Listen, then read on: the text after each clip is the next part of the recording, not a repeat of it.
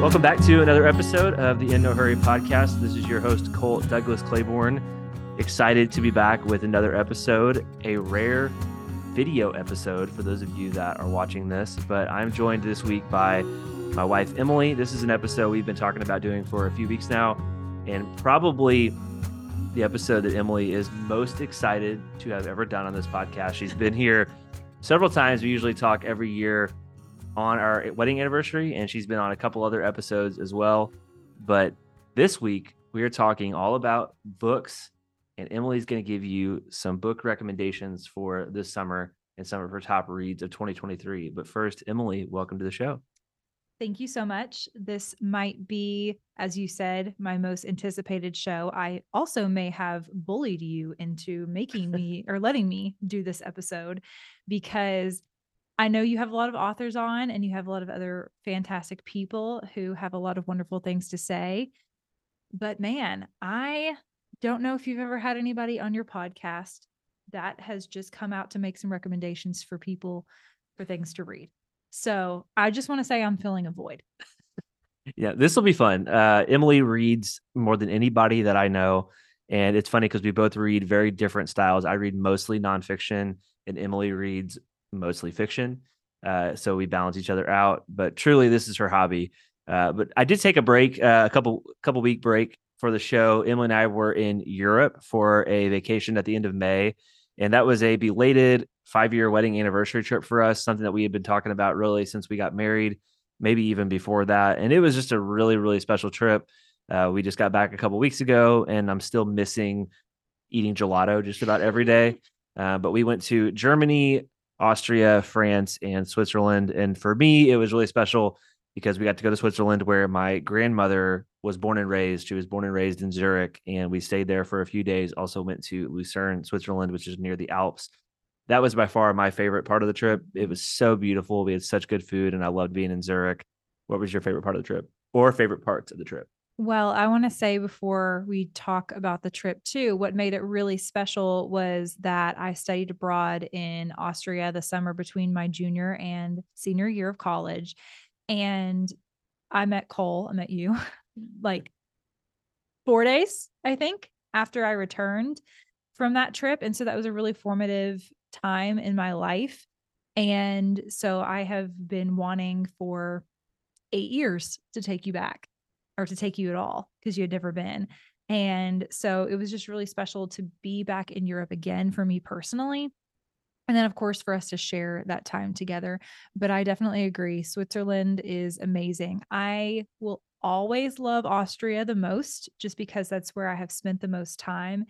And I climbed the Alps there and just had some really cool and special memories there.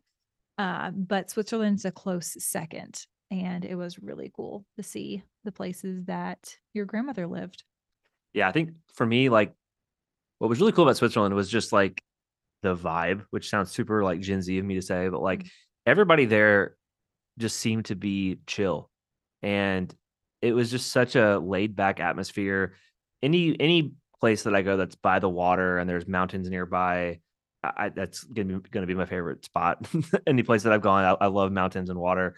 And Lucerne was beautiful. We get to take a boat trip out into uh, Lake Lucerne and saw some snow capped mountains. And there was like lush green grass at the bottom of it. And obviously the water. And uh, uh, that was kind of an old medieval town. And Zurich, obviously, a lot more modern in the sense that uh, a lot of like modern companies have their banking operations there. It's kind of the banking capital of the world, I guess. Uh, but man, we ate so much gelato, had so much good food and got to see some family over there as well. And Emily's aunt and uncle uh, live over there in Germany. And so just to see those different places, the only bad part was I got, I think, a sinus infection, I guess is what it was, allergies, something in France that was just horrible. Uh, there is a funny picture of me on the internet, if you can find it, where I'm walking around France with a tissue box in my hand. Uh, that literally was what I had to do because I could not get my nose to stop running. So that was really the only downfall of the mm-hmm. trip. And then uh, on the way back home, traveling uh, for being up for 24 hours and then uh, missing the directions in Heathrow and ended up having to go through security again. So we actually went through security three times on the way back home. Uh, so that was that was not fun, but everything else was great. We really loved the trip. Emily got to go into a really cool bookstore in Munich uh, that I'm sure she'll talk about. Uh, but I, I'm not kidding when I say I don't know anybody who loves reading more than Emily. She's wearing a shirt, a sweatshirt that says bookish. And if there's one way that I could describe Emily, it would be bookish. I'm not quite sure what that definition is, but I would think that you would embody that. It is someone who enjoys reading. Okay, well, So you. that is not inaccurate. That's you. Mhm. Well, Emily, tell the listeners where you got your love for reading because I know it was very early on. Um, I mean, I I just cannot emphasize enough. Like you all have a hobby. Hopefully, you have something that you do. I- hope that you all enjoy it as much as Emily enjoys reading. And, and I, I, how many books did you read last year in 2022? 135. Hundred and thirty-five. That's like a third of the year you were reading and finishing books. So One every three days. is that what one every three days. Some of y'all maybe have not read a book all year, and she read 135 last year. So that's pretty pretty incredible. Well, I'm just So- saying, like, not everybody reads. Not that you have, not that not that reading has to be your hobby, but this is definitely your hobby, and you Mhm. love it, and I love that for you. I like to read, just not nearly as much. I like to watch sports and I like to read. Exactly. Yeah. Mhm. And most of the books that I do like to read are sports books. I do read Mm-hmm. a lot of Christian nonfiction. Obviously, the authors that are on the show, uh, I read a lot of their books and that style of of writing. Uh, but you read a lot of fiction, and uh, has that always been what you loved? And whenever you, I guess, tell us where you got in your your love for reading, and what did it always start with fiction, or what was the origin? Well, unfortunately, my parents weren't reading the encyclopedia to me as a child. So, yes, it did start with fiction. Um, some of my earliest memories really just involve my parents reading to me as a child.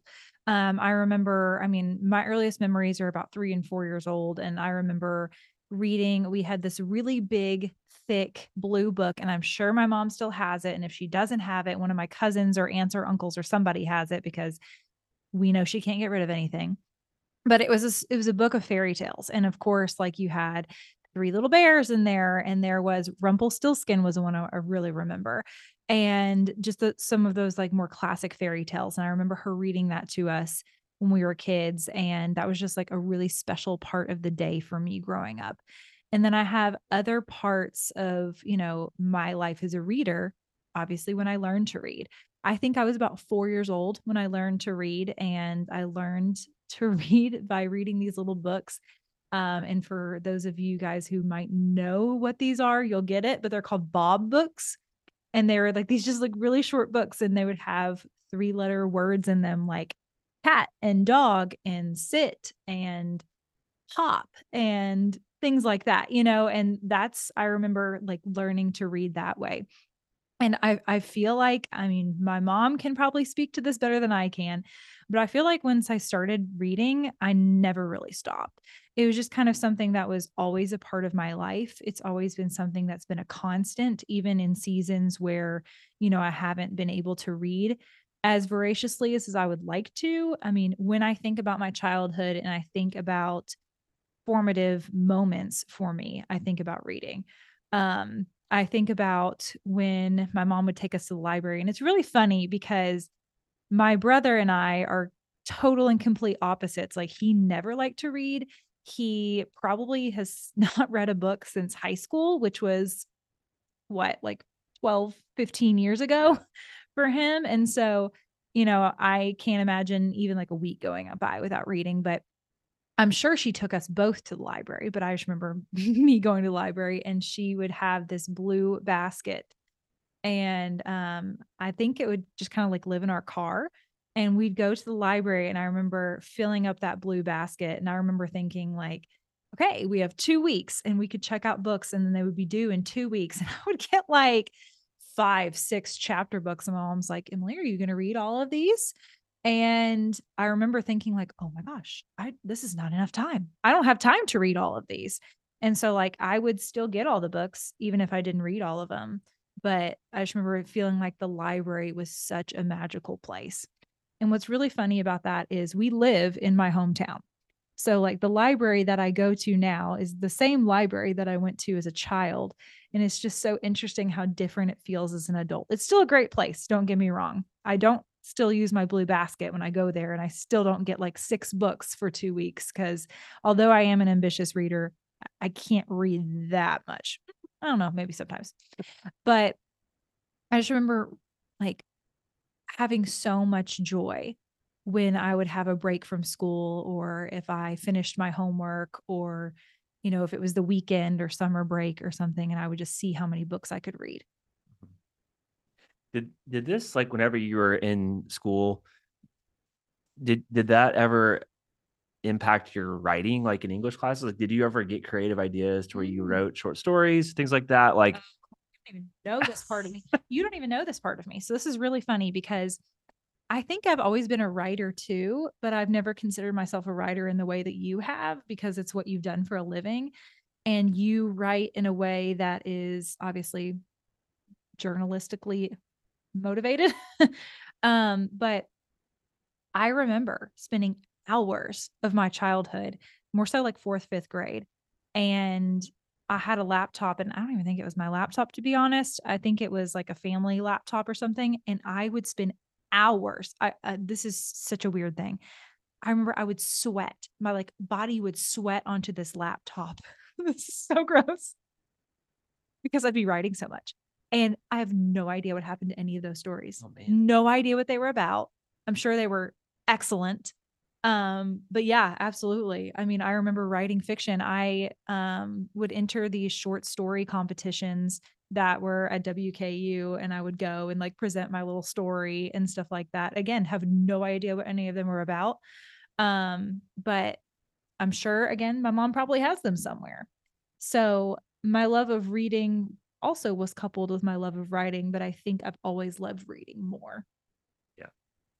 That's really cool. What what kind of comfort do, did you get then, and maybe do you get now when you read a book? Because I know like you'll kind of just drift off for hours into a book, and you'll get so committed to finishing it. And and there's some books that like you've literally come out of the bedroom in tears because they Mhm. meant so much to you, or you enjoyed them so much. I think the Nightingale was one of them, if I recall. Uh, But but there are some books that have really moved you. But just in terms of like reading in general, I mean, what kind of comfort does reading bring you, especially maybe in seasons where life is tough or you're just going through, you know, various emotions?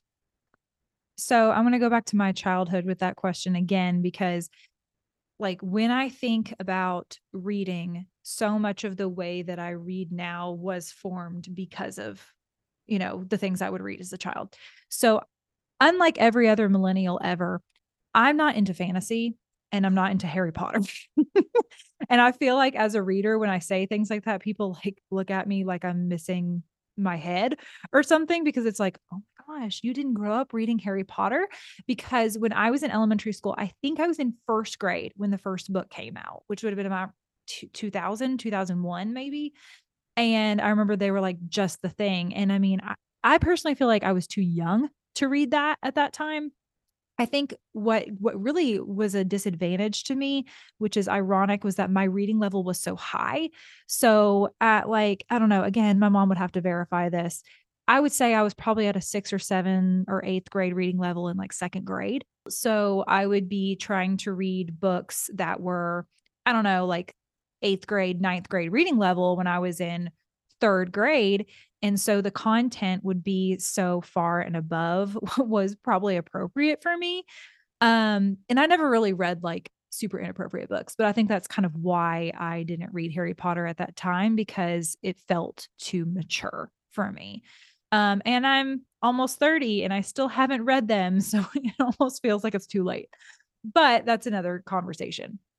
So essentially, I didn't really get into the fantasy type stuff that a lot of other people my age did because a lot of my friends and a lot of the people that I know that love to read started reading Harry Potter, The Chronicles of Narnia, those types of books, Lord of the Rings books, those types of books when they were children. And that really cultivated their love of reading because they were these epic stories, you know, like these really cool stories that you could visualize and see in your mind. And I didn't read those kind of stories, but I read others, and it felt like a movie to me. And I know that's so funny to say because they literally are like a movie. I mean, reading requires so much more creativity and more imagination than watching a TV show or a movie does. And I think that's why I like it more because you can imagine the characters, you can imagine the story, you can imagine the setting any way you want in your mind. And so that's why it becomes so cool because it's like, oh my gosh, I get to pick up this book and reconnect with these cool people in this awesome setting and try to figure out what's going to happen. And I remember as a kid, some of that looked like in like third and fourth grade, I read the Spiderwick Chronicles, which is hysterical because that is kind of like a little bit fantasy esque. Um, but I just remember like immersing myself in these things. And I remember there was at one point I was probably in like third grade and I read for like seven hours that day or something like that. and I was like, okay, this is like, I, I remember literally thinking, like, okay, this is, I'm into this. I like this. This doesn't feel like a chore. This feels like fun. And I think those of you all who are readers will understand that it, it, it's not something that feels like a chore, or at least it shouldn't. And I think that's that's a hard thing for people to understand who aren't readers because so much of the time we talk about reading it's in this this setting of school like a school setting and that feels like a chore and i don't want that i don't want that for people. Yeah it's funny because you you mentioned it being you know more imaginative whenever you read and it feels like a lot of the movies that have come out recently have been based on novels oh everything. and there's even like tv shows that have been based on novels so in your opinion which ones have you seen in recent years have done the best job of adapting the book to the movie? Because I know there's a lot of times where readers go see a movie or a show and they're like, oh, that was nothing like the yeah. book. And that can be disappointing. But uh, I know we've seen some movies recently and uh, TV shows too that have done a good job with it. So, in your opinion, which ones can you remember that have stood out to you that, hey, that was really close to the actual book? So, um, don't come for me, guys. I didn't love Where the Crawdads Sing. I've read the book twice. I read the book for the first time in I think 2019 or 2020. And I enjoyed it. It's a very atmospheric read. It's about a girl who lives in a essentially a swamp in North Carolina. She is abandoned by her parents and she is considered like the swamp girl. She has to try to raise herself and she's an outcast. She's ostracized from her community. And so most of the book is just her her thoughts, you know, her trying to live in this in this environment and but there's also a murder tied throughout which was really interesting. But I enjoyed the book but didn't love it. The movie was really good. And so I thought they did that really well. So Hello Sunshine, which is Reese Witherspoon's production company, did Where the Crawdads Sing, and that came out in 2022. Cole and I saw it in theaters, and we both thought it was really, really good. Um, I think may have cried, honestly. I and so. I did not cry in the book. The book is not emotional. Um, some people may cry, but I didn't cry in the book. Uh, and so I thought that was a really, really well done one. Um, I'm trying to think of other more recent things that I may have watched. We saw a man called Otto, which is based on a man called Ove. Yeah. Uh, what did you think of that movie? Did, I, I haven't read the book, but I've seen the movie. So I hate to say this again, I don't want to be hater, but like I have such reservations with watching things that are books because the book's always better, in my opinion. So we did see that movie, and I was very, I don't know, I guess apprehensive about Tom Hanks playing that role because the main character in the book is this very curmudgeony man who is extremely unhappy and depressed. So much so that he tries to kill himself multiple times in the book. And that sounds extremely morbid, but it's almost like a comical element to it because he continues to fail to do this. So essentially, he's grappling with grief and trying to figure out how to live his life without this person that has died.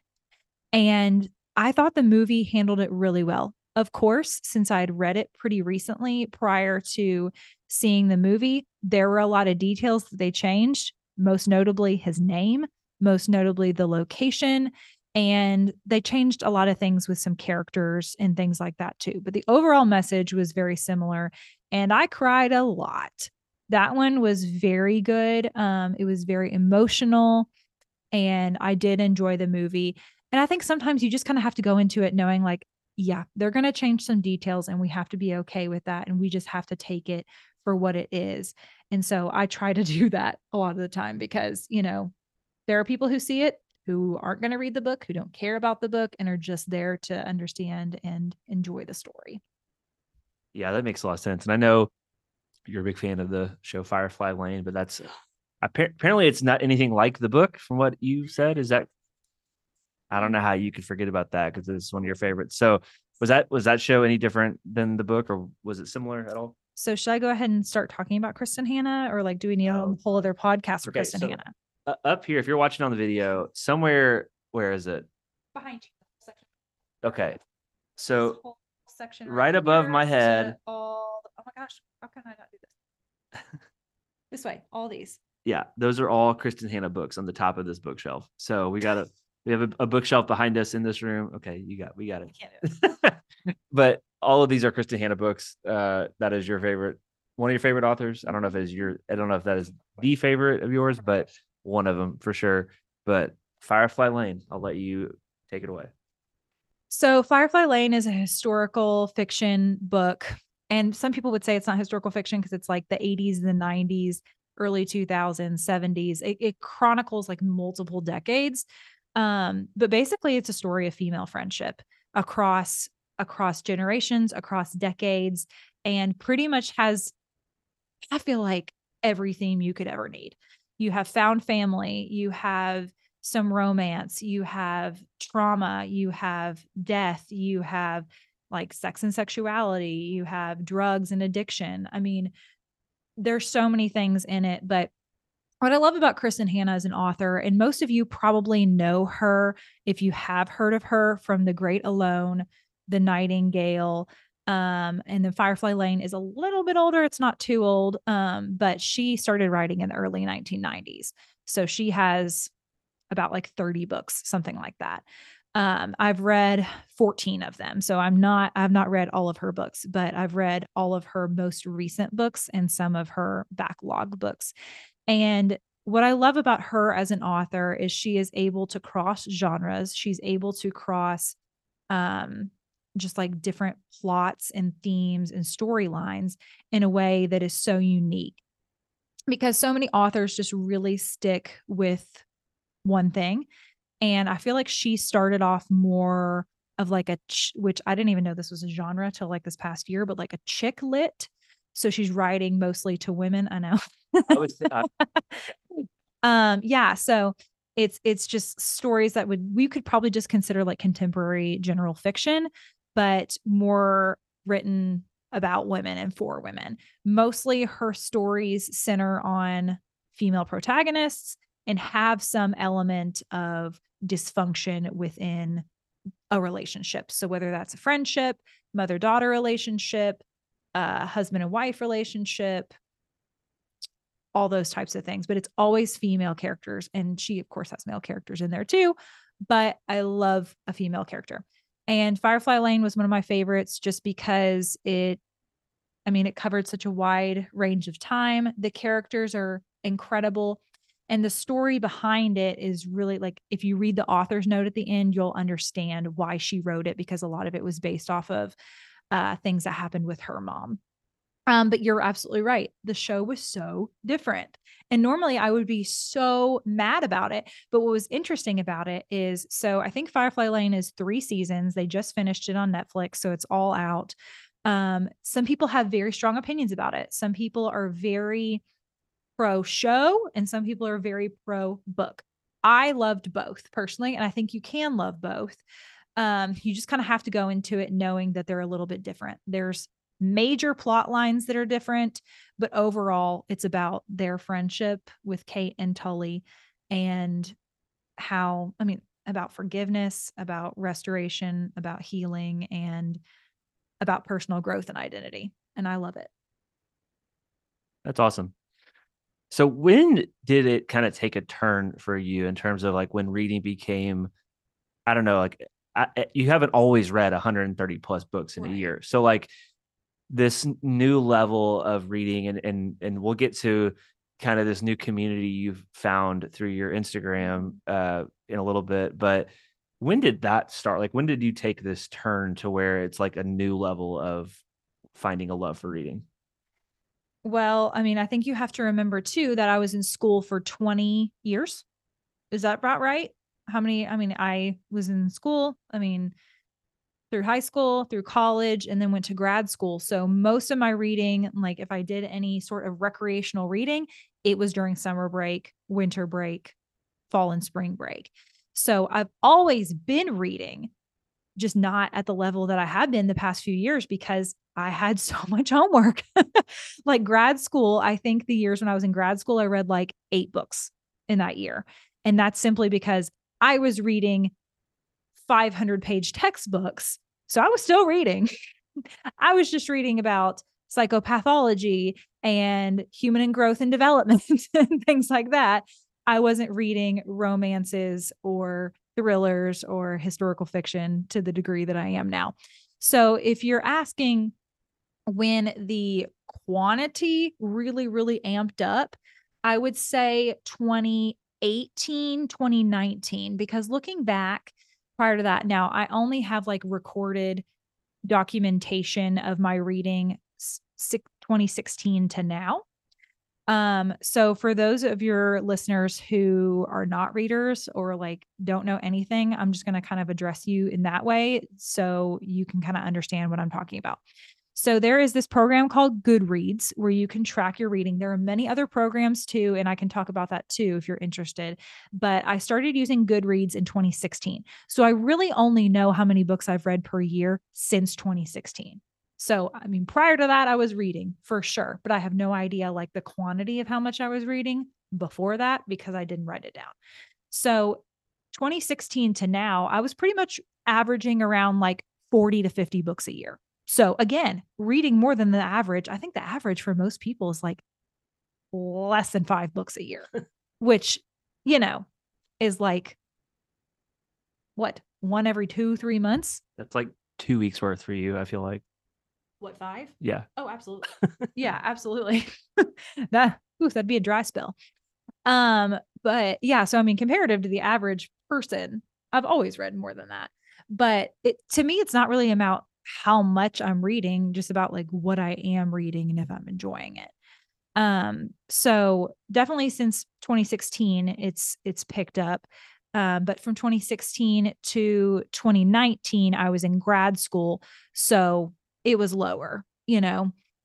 And then since 2019, it's been 50 or more a year. And then it's been definitely more since I started my book Instagram. Yeah, that's awesome.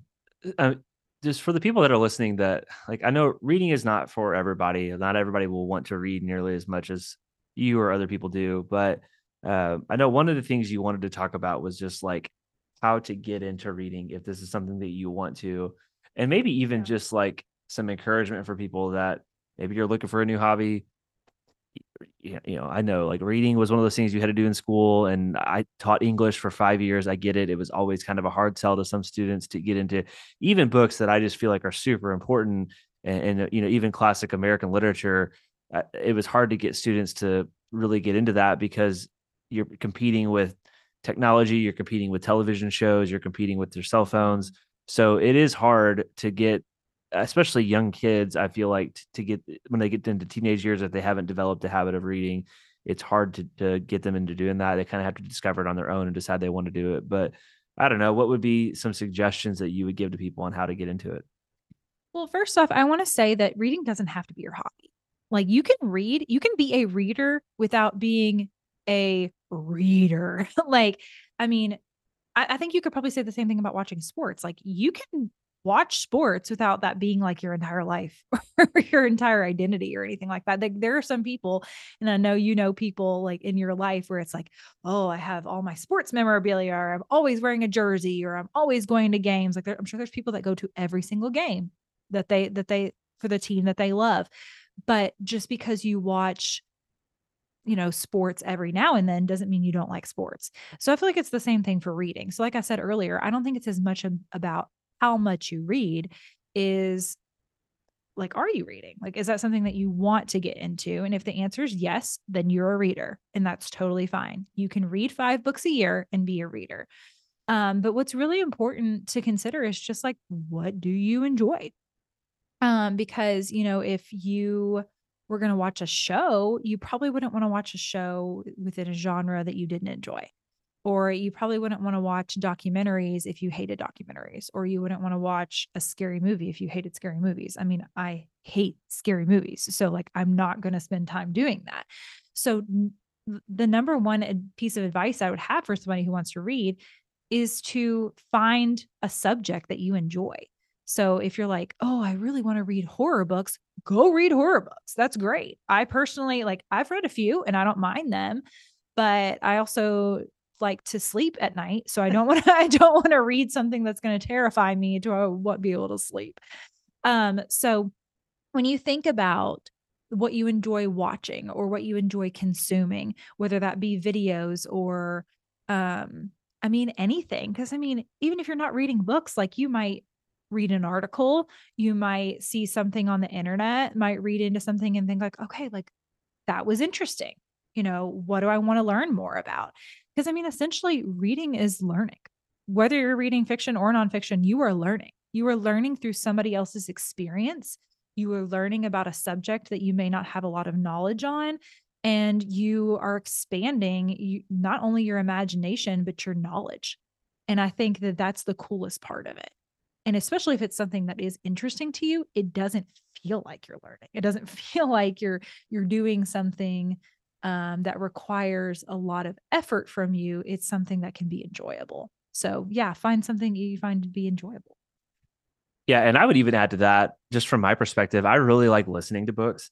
And you can listen to an audiobook and that you're still consuming the book. And so, a lot of the times, my preferred way of reading is to actually listen to the book while I read it because I get so distracted whenever I read the physical book but if I listen to it and then I can hear the person's voice and follow along, I just remember it better. And this is why I like nonfiction books because a lot of the time, the author who wrote that is the one who reads it.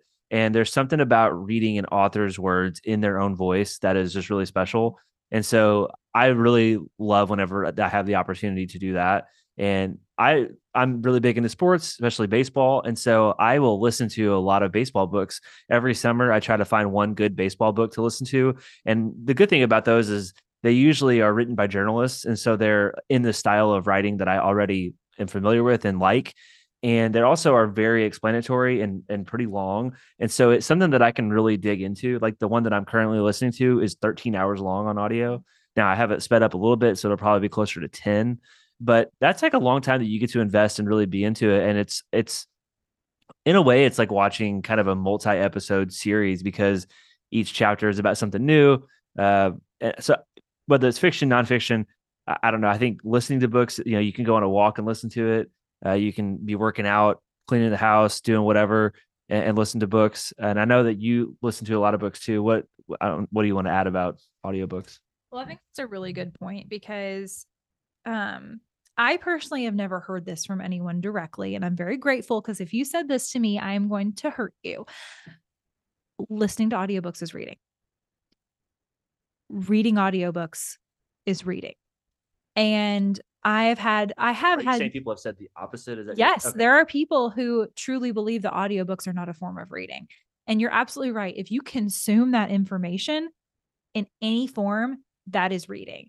And it's pretty it's honestly like, you know, ableist if we think otherwise because essentially what we're saying is the if if we're saying that the only form of reading is reading with your eyeballs then we're excluding a vast majority of the population that that's something that they're not able to do. Um, for example my father is legally blind so his only ability to consume books is through listening to audiobooks. And so I'm so grateful that we have that as an option like Cole said for for those of us who might be doing things and that might be an option but also for people who that's their only way to be able to read. And so that's really important that we are able to access that. And my grandmother too, my grandmother has macular degeneration and she's losing her eyesight and she honestly can't even really see her iPad to be able to use the audiobook. But that is something that she can consume and see in her mind in a way that she can't even really view the TV anymore. Um, so, you know, listening to books is is her greatest form of entertainment in this season of her life. And I'm so happy to share that with her. Audiobooks have always been a passion of mine too. This is hysterical because I think back now and think about how far we've come. Like with this form of technology, you know, like I remember getting CDs from the library. Actually, I think I honestly remember feel like I re- remember getting cassettes. If if I'm that old, I can't remember. Um I mean, I remember having cassettes, but I can't remember if I had books on cassette. I know for sure we had CDs and we would get them from the library. And I know some people who would get them Cracker Barrel I too. I was like, hello, About to say Cracker Cracker Barrel. Um, I think on tape from Cracker Barrel. Oh, I mean, I did books on tape until probably like no, I mean, I think I did books on tape till 20 um I'm I'm gonna say like 2013 to be honest, 2013, 2014 until I came upon all the various apps that we have. So, I'm gonna give you guys like a little tiny snippet of information for those of you who might be interested in audiobooks because like Cole said this is a really good way to be introduced to reading and what I love I love hearing that people listen to audiobooks with their kids because I think that's a really awesome thing to do like if you're in the car or you know if you're doing something around the house like that's that's a great way for everybody to take in a story. Um but you can do this in so many different ways. You know i i talked i i'm a mental health therapist for those of you guys who don't know and i recommend books because yes i do also read nonfiction. You keep saying i read fiction but i do also read nonfiction and i will recommend books to my clients relatively frequently and most of the time when i read nonfiction i do like to listen to them better.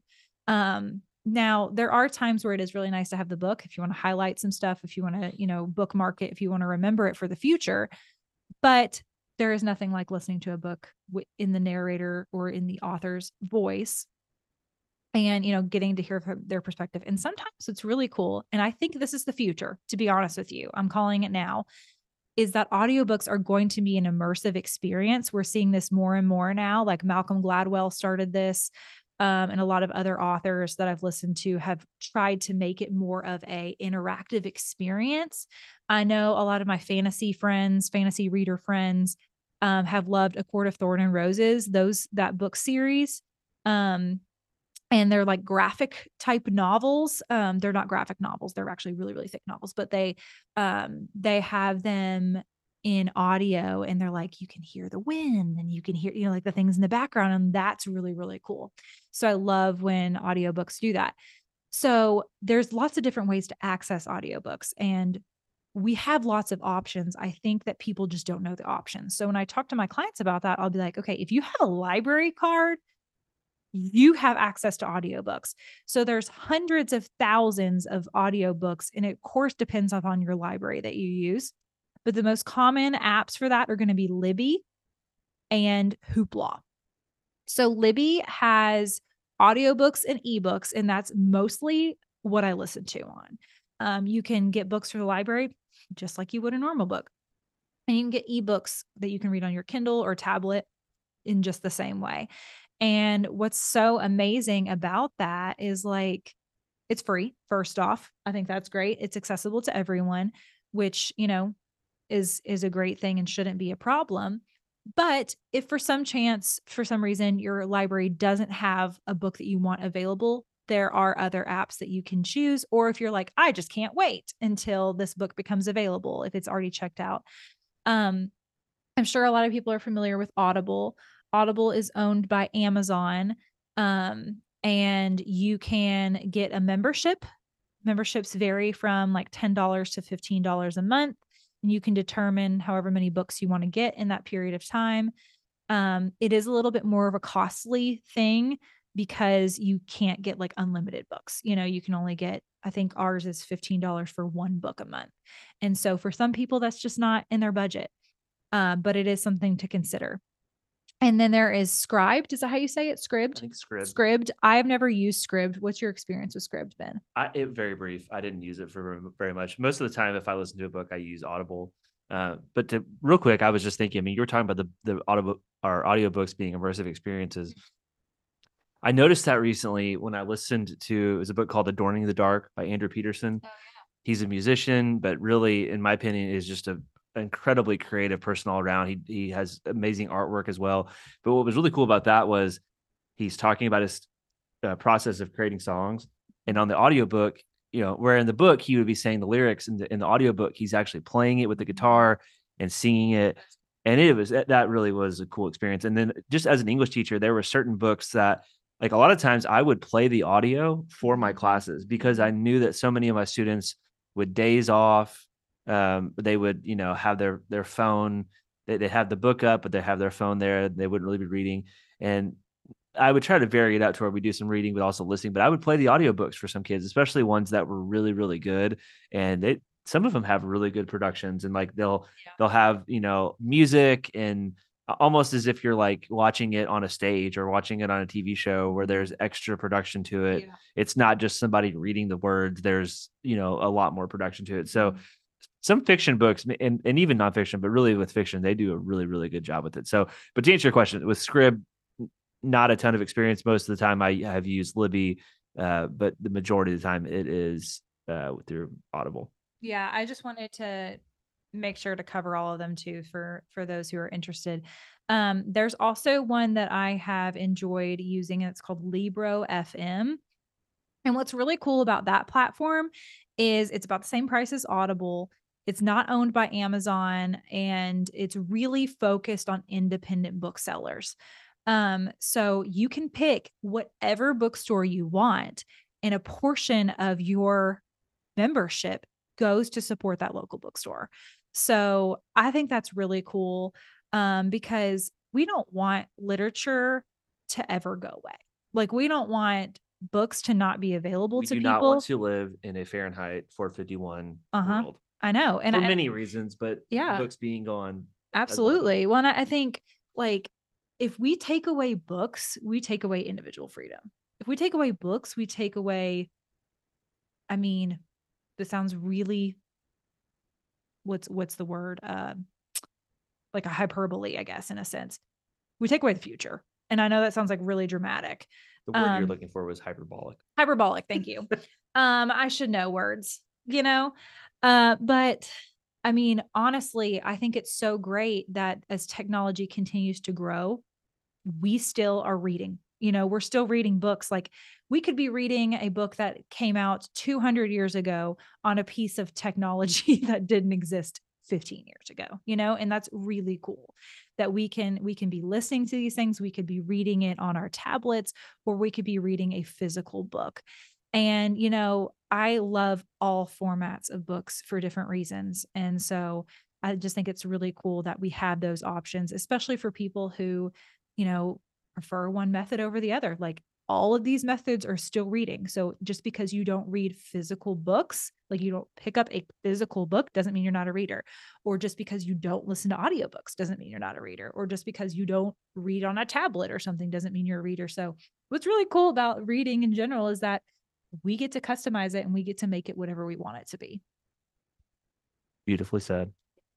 So I want to move on and talk about your reading Instagram that you have, and then also let you give some recommendations for books to read this summer.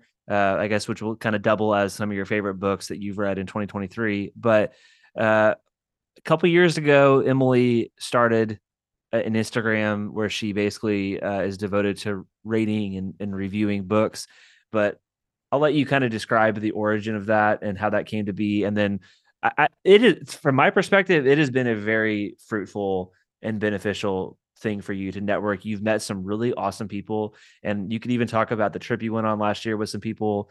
Uh, it, it has been a good community for you, and especially you know the first couple years that we lived here, we didn't know a lot of people, and I think you know for me like this podcast was a good thing to to talk to people. I think for you in the last couple years, it's been good for you to meet other people that have a very similar strong passion, uh, and like you know I play fantasy baseball. I, I talk with other people that are big into sports. So it's it's just good to have people to talk with that share the same interests. And I know you're in a book club here in town, but this is uh, a little bit different. So just talk us through like the origin of this i- this account, I guess first share with us your handle and then how this how this all came to be. Okay, so I really hope there are some people who are listening to this that actually follow me on my book Instagram and are here to hear about the here to here to hear about this. I guess that's that's right. Um because that just feels like a full circle moment to me. So obviously, I read a lot and one might say I'm always reading. So my Instagram is M's always reading. So E M S always reading. And my name's Emily. So M is just a nickname. And that's what I shortened it to because I wanted it to be a derivative of my name so that people could remember, like, okay, this is a person and this is what's happening. Of course, Emily is a super common name. So I tried to come up with a handle that had my name that didn't have a bunch of letters or numbers or, you know, weird things in it and was pretty easily recognizable. So I started my book Instagram in 2021 uh in the fall of 2021 at the encouragement of Cole actually. I had no idea bookstagram was even a thing. Like it wasn't something I followed. It wasn't something I knew existed. I've just always been talking about books. But the thing that stinks is that most of my friends in real life aren't avid readers.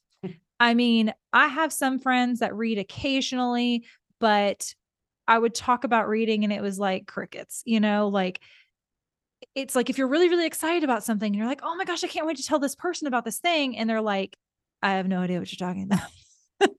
um, and I mean, you you read some, but obviously not like I do, not the same kind of books I do. And so I think part of the insistence may have been so that I could talk with books about other people rather than you, but that's, you know, just putting that out there. It wasn't that I didn't enjoy it. I just felt like I, I didn't have as much to offer you as I thought maybe others would. Like I loved hearing about your books. I just, like you said, I don't read the same books. And so I just, you know, it was kind of like a proverbial smile and nod. Like, yeah, like that's great. Like happy for you. But it's like I just I hadn't read it. And so I couldn't connect with you on that in the same way that like, you know, if we watch the same TV show, that's different. But like, you know, I just thought maybe there's people out there that are reading the same things that would want to hear your takes on this too. And then you were putting book reviews on your personal account and you were kind of just like, Do you think I'm bothering people? And I was like, I don't think you're bothering people. It's your own account. You can do whatever you want. But I was like, maybe because I, I toyed with that for a while where I would put, you know, some stuff from this podcast on its own account. Uh, not to the degree that you've done with your reading one, but yeah, it was just kind of this idea of like, are my the people in my personal life caring about this hobby of mine? Uh, that's always, I think, a risk that you run whenever you do anything creative or a hobby based and you try to share it. That's a whole other conversation for another day. Um, side note, support your friends and their hobbies, especially if they're creative, because they're going out on a limb to really share their their work with you. Um, so that's an aside, but nonetheless, I, I yeah, I, I think it was a it was a good choice for you, and um, I don't. I'll let you pick up from there, but I think yeah, I, it wasn't that I didn't want to hear about your books. I just didn't have as much to offer as I thought maybe others would. Yeah. And I mean, honestly, I'm grateful for that suggestion because, like I said, I didn't know it existed. So, like you mentioned, I was posting book reviews. Like every book I would read, I would, you know, kind of just type up a little synopsis and post that to my Instagram story on my personal account. And some people would interact, most people did not, of course, because like not all of my followers or all the people that I followed read, which is totally fine. Um, and so it felt like, okay, maybe there's this subsection of the internet that's into reading. Surprise. There's a huge section of the internet that's reading. Huge, like massive. I mean, they're not all following me, but like they exist. and I was so surprised. So like I, you know, kind of thought about what I want my handle to be and thought about like kind of what I wanted for this page. And then I started it and then I started following accounts like, okay, well, I'll follow Read with Jenna and I'll follow Reese Witherspoon's book club and I'll follow those types of accounts.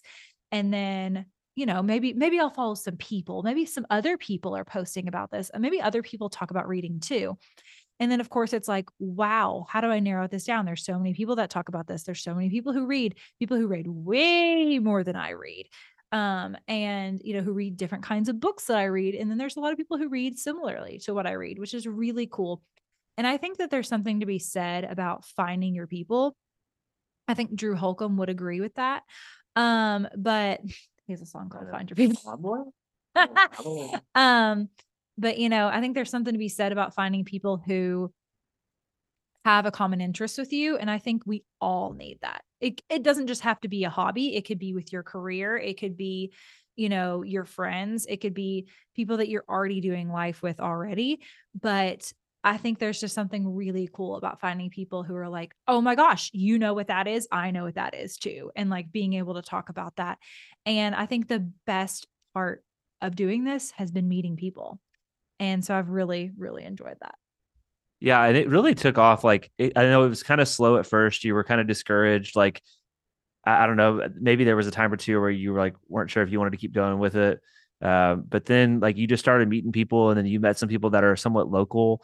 And then last fall, you got to take a trip, and I'll let you describe this. I don't want to take too much away from, but you got to take a trip and meet a lot of people in person. Um, and honestly, from my perspective, this was like the most well organized, well thought out event that I have ever heard. Like it was incredible. Uh, the, it was just it was really thoughtful, and it seemed like you had a really good time, we're really glad that you went. Uh, but yeah, just kind of share about that how how, it started to really become more of a community for you, and then that trip as well. Yeah, so I honestly thought that when I started this account, it was going to be like me and 20 people. I was like, oh, my mom's going to follow me and maybe some of her friends. And then maybe like, you know, some of my friends who don't really care about reading. And then maybe some like grandmas on the internet that care about reading or something. And it's truly not about the numbers. Um, but like, I have been so pleasantly surprised by the by the people who follow me, and I've actually had int- instances in the past few months where people have come up to me like, "Are you Emily?" And I'm like, yeah. And they're like, I follow your book Instagram. And I'm like, oh my gosh, am I famous? Like, is this, it, have I made it? Um, and honestly, happened like what in Nashville, like happened in Nashville. She was at a, some kind of a pop-up event for Carly Jean Los Angeles. And somebody walked up and they were, did they, did they ask you by your, did they say, are you M's always reading? No, she said, Okay. Yeah. That'd be awesome if they were like, are you M's always reading? Yeah. I am. But yeah, I mean, that also happened like here locally, which is even funnier because like I didn't expect people locally well, to find me. Class. Yeah, it happened at Pilates. Like I expected it to be more of like, cause I mean, there's people from all over the world, you know, that who have these accounts. So I expected it to be more like, oh, I'm never going to run into these people. Nobody's going to know me. Um, I don't like post where I live or what I do or like all that kind of stuff. Um, but yeah, somebody in my Pilates class one day looked over at me and was like, Are you Emily? And I straight up thought she was going to be like, oh, you know, I know your mom, I know your dad. Like my mom was a teacher. So I, I totally thought it was going to be a local connection. And she was like, I follow your book Instagram. And I was like, oh my gosh, it's just, I think that is the coolest part is just connecting with people, especially people that I wouldn't know otherwise. And I mean, that's really cool locally, but it's also cool to just meet people in a way that you would never otherwise. So what you had mentioned was I went on this reading retreat, which is hysterical to say because when I told people that, they were like, So what are you going to do? Just like go somewhere and read for the whole weekend? And I was like, I mean, don't tempt me because that sounds like an excellent weekend. Um, but unfortunately, we actually didn't do that much reading. Um, but it was, gosh, I think about like 12 of us, and we went and rented a house in Connecticut uh, which I'd never been to. Most of the girls that I went on this trip with lived in New England, so it wasn't as far of a trip for them. But yeah, like you mentioned, it was so well organized. It was so thoughtful. We got to go to a independent bookstore. We got to play a lot of fun like bookish type games and um it was just really really cool to meet people who you follow on the internet who were once strangers to you and then to make that connection and to like bridge that gap from being strangers to being friends. Yeah. Yeah. Yeah. She was texting me while she was there. And like they even went so far as to like check with Emily about like dietary restrictions and mm-hmm. like made all these meals and like had a chef there and like made these meals and like it, I was kind of jealous. Like it was like it was honestly like it was like better preparation than what I've heard most people have for like their bachelor or bachelorette party. And so, so I, it was, it was pretty awesome. Not gonna lie. Uh, okay.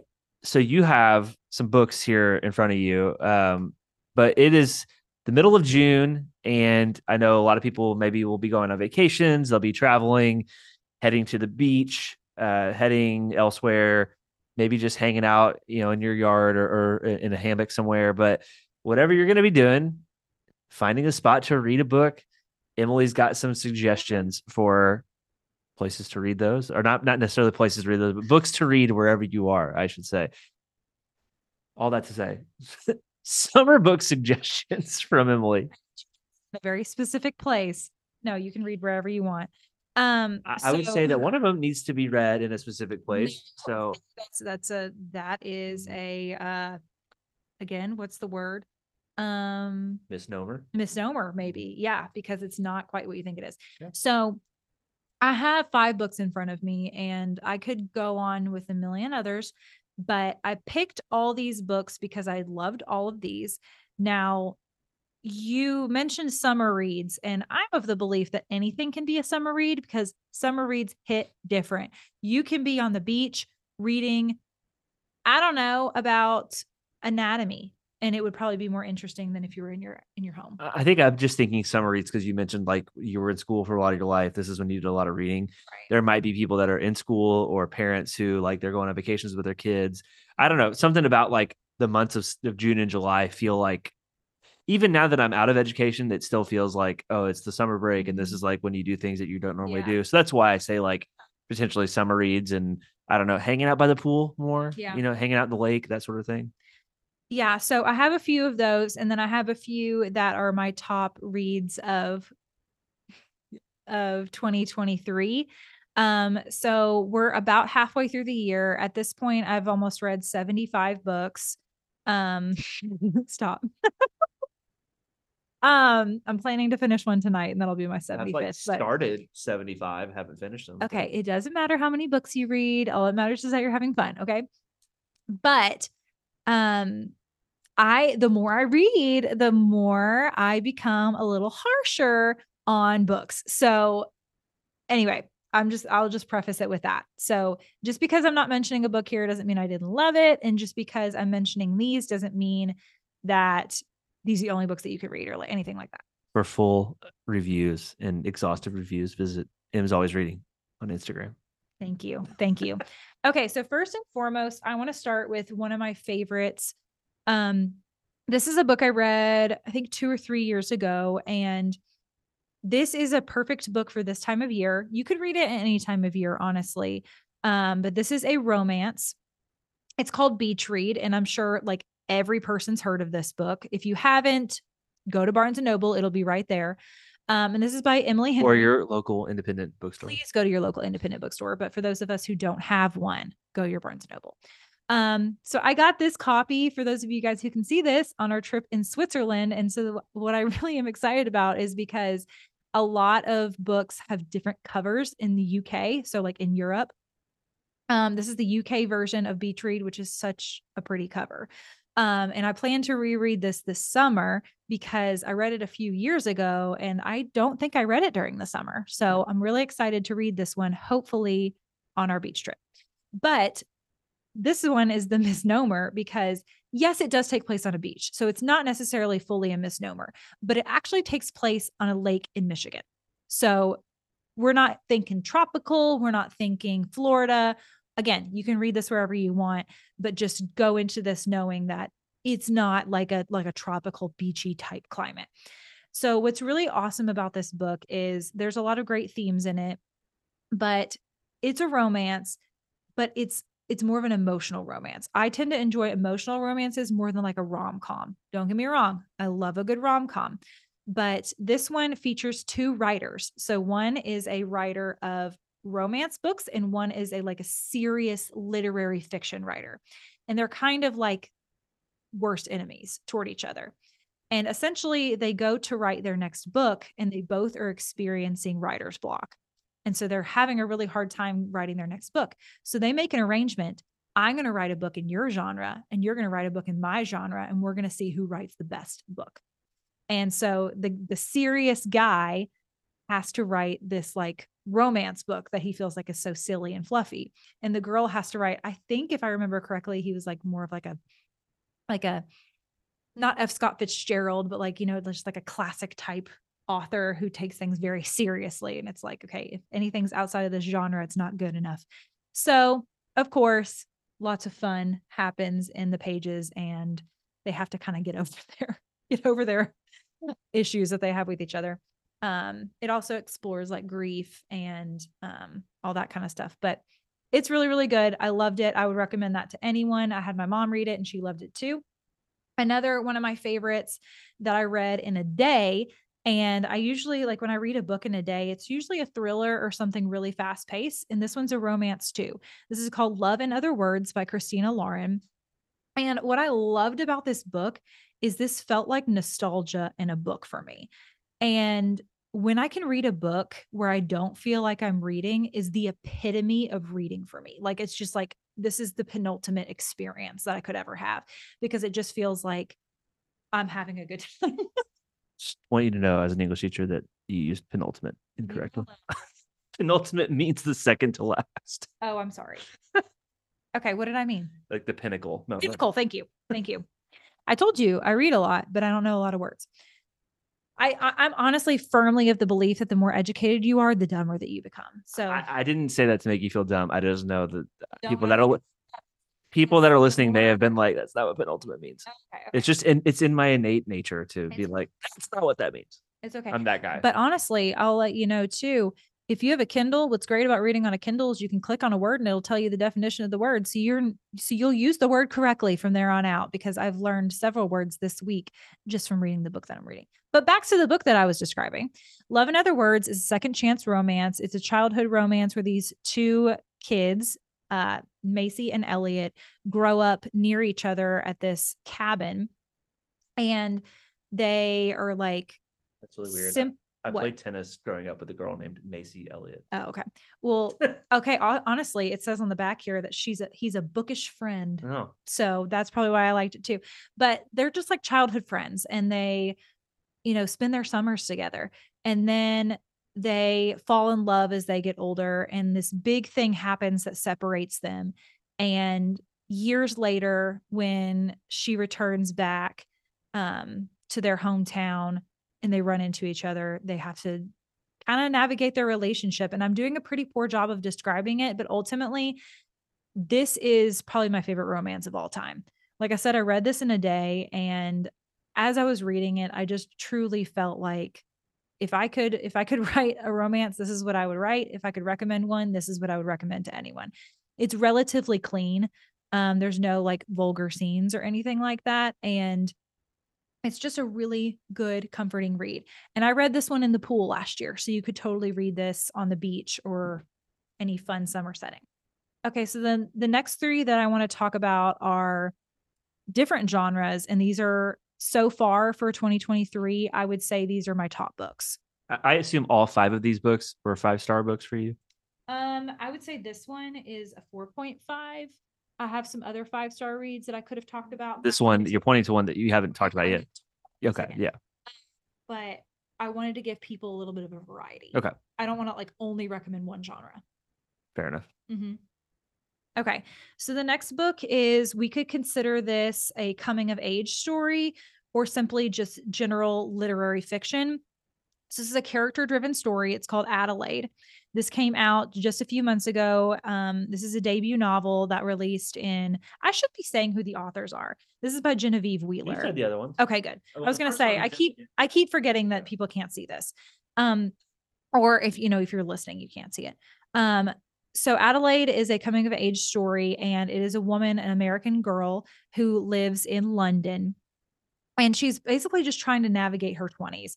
She deals with a lot of mental health struggles, and there's some heartbreak, there's loss, there's grief, there's death, and um, essentially a search for self identity and discovery amidst all these other things. So, yes, there is an element of romance, but this is not a romance. This is truly a self exploration, self discovery story. And as a person in her late 20s, entering her 30s, this book was so, so good because it, it- it's basically like, what does it mean to learn to be an adult? And how do I navigate these things, these really, really hard things? Not just like, you know, how do I have a job and how do I, you know, pay bills and that kind of thing, but just, you know, how do I deal with depression? How do I deal with uh, suicidal ideation? Like, what happens when I lose somebody I love? What happens when um, I have to make a really hard decision. and I don't know how to make that decision. And is just so beautifully written.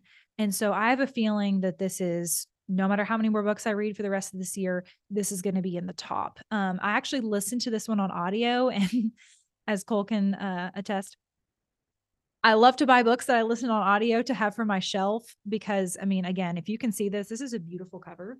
He does the same thing. Don't even get, don't even. No, she also listens to books on audio at like breakneck speed. No.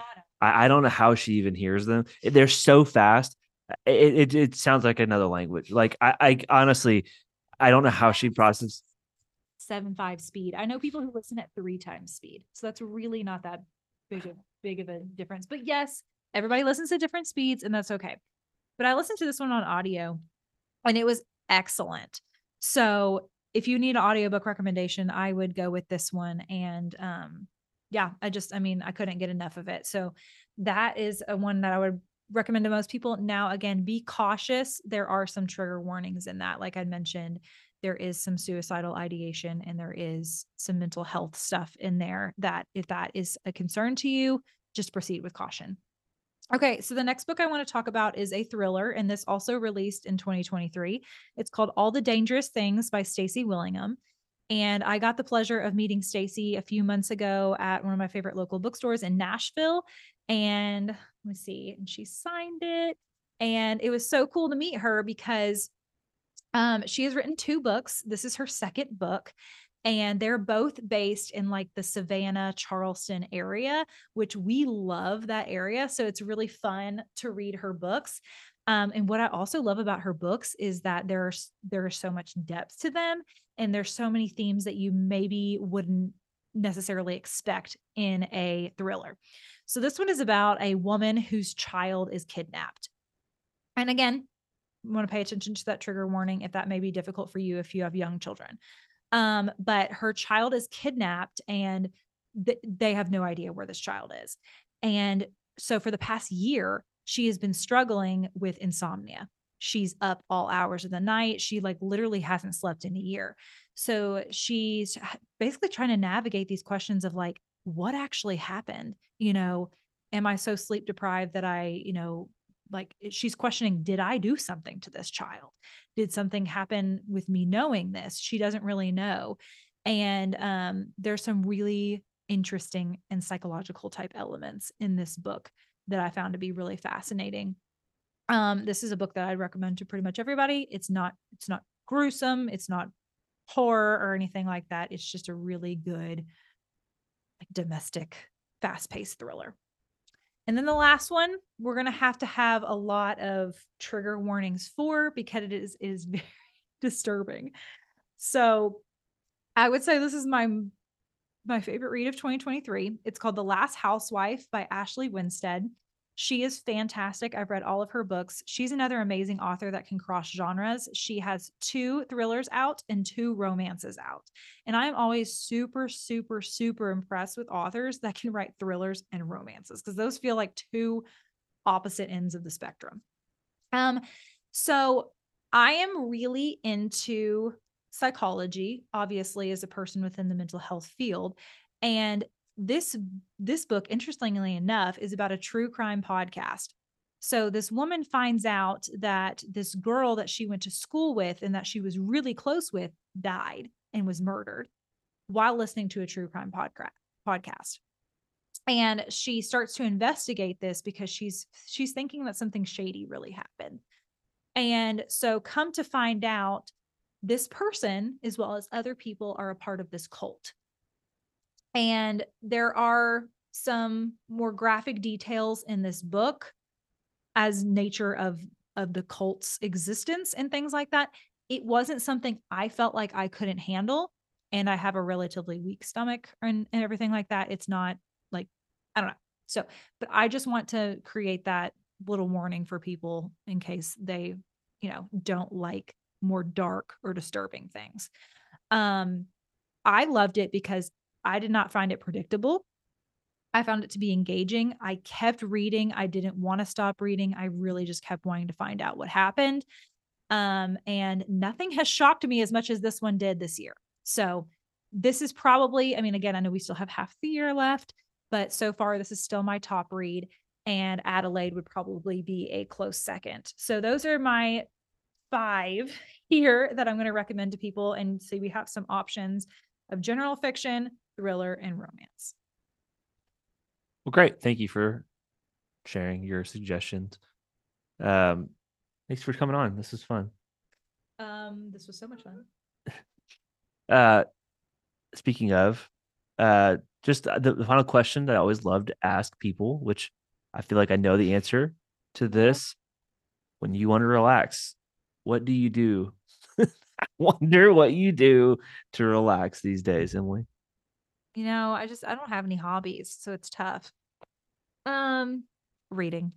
Honestly, honestly reading and i know that's that sounds lame after having this entire conversation but there's something about escaping into a book finding comfort in knowing that like you know what i don't have to figure out what's happening here i don't have to solve anyone's problems i don't have to help anyone with anything i can just see how the story unfolds.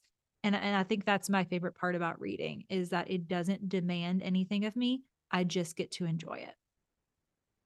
That's a good answer. You've been getting into other stuff lately, though, like Pilates and that's not how i slow down. True, true. I just, yeah, true, Not being a- true. you can't be in a hurry while you're reading. Unless you're listening to it at like three x speed, like you Well, don't do, do so you listen to it pretty dang that fast. At half that speed. There are times though where you're like, I've got to get through this book. I got through this book. That's fair. Well, Emily, thank you for coming on to the show. Obviously, you live in the same house as me, so whenever you want to come on, I'm sure we can find a way to have you on the show. But nonetheless, nonetheless, it was fun to talk about reading. Fun to uh, hear you. Like it, you can just hear the joy that you have uh, about reading whenever you talk about it, and I think people that are listening to this will be able to to tell that as well. So, hopefully, if you're listening, you will uh, go out check out these books definitely check out Emily's Instagram at Em's Always Reading. Uh, I'll put that in the show notes. You can check that out uh, down there. And yeah, give her a follow. Let her know that you heard her on the show because I know she would really appreciate that. And truly, like, it's not, like you said, it's not about the numbers. It's really just about like connecting with people. And so if you are an avid reader, uh, there are a lot of people that you can follow that that do very similar t- things to Emily, but uh, I I know the the work that Emily puts in to really share the books that she read and the reviews and she's very very thoughtful. Like it's all genuine. Like she's super thoughtful about it and really takes time to to be genuine with it. And you know there's a lot of stuff on social media that is not genuine. And I, I think it's it's just wholesome. Like it's wholesome good content and it's genuine. So if you're into reading at all or if you're just looking for good book book recommendations Emily is obviously the go-to person in my opinion so give her a follow that's all I've got. Anything else? Um, I think you should tell us your favorite book of 2023 so far. It's a good question. I, the one that I'm currently reading, I am really enjoying it. It's called Winning Fixes Everything. I have not finished it yet. I'm about halfway through, but it is about the rise of the Houston Astros uh, over the last decade, really. And those of you that are baseball fans are familiar. They were um, involved in a pretty egregious electronic sign stealing scandal years ago that uh, led to a World Series title. Essentially, they were using technology to steal what the signs of what pitches were coming to them. So their hitters basically knew what pitch was coming. And when you have elite baseball players like that, they basically can take that information and hit a ball over the fence and get hits whenever they want to, just about. Uh, so they were essentially cheating. Uh, there's another book that's called Cheated that is about specifically that. Uh, that if you want to read more about that, but that book has been really good. But the best book of 2023 for me has been Atomic Habits. I read that at the start of the year, and what was really good about that. Now I have not stuck to a lot of the things that I read in that book. I was at, in the process of establishing habits when I read that. And so I read it when I was going out on a walk every day. And that one is so dense. There's just a lot to that book that I almost would recommend reading it with it in your hand to take notes. I didn't do that. I did buy the physical copy so that I could go back and reread it. I listened to it and it was great, but there's so much to it. I mean, it is such a good book with just so much science and so much information that it's very easy to forget a lot of it if you're not actively paying attention to it. So, if you're in the mood to get started on habits, you're in the mood to maybe just change some things about the way that you're living. It's a great book to to do that at the start of a season, whether that's like the start of a school year, the start of a new year, whatever that is. But you can really do it at any time, and and he he references it a lot in the book. He has a lot of extra resources that are downloadable. So whenever he mentions like a habit tracker, he has one that you can download uh, if you want something like that. So it's a really uh, interactive book that I think he understood that like this is a book that people are going to really try to use to change how they live. So it's it's a it's a bestseller. You probably have seen it at Target everywhere else. It's it's marketed like crazy. So it's probably a book everybody's heard of. But Atomic Habits, I finally got a chance to read it. Would definitely recommend that one. So, all right. Well, thank you guys for listening, and Emily, thanks for joining me, and hope you guys find some time this week to relax and not be in a hurry. And we'll see you next time. Happy reading.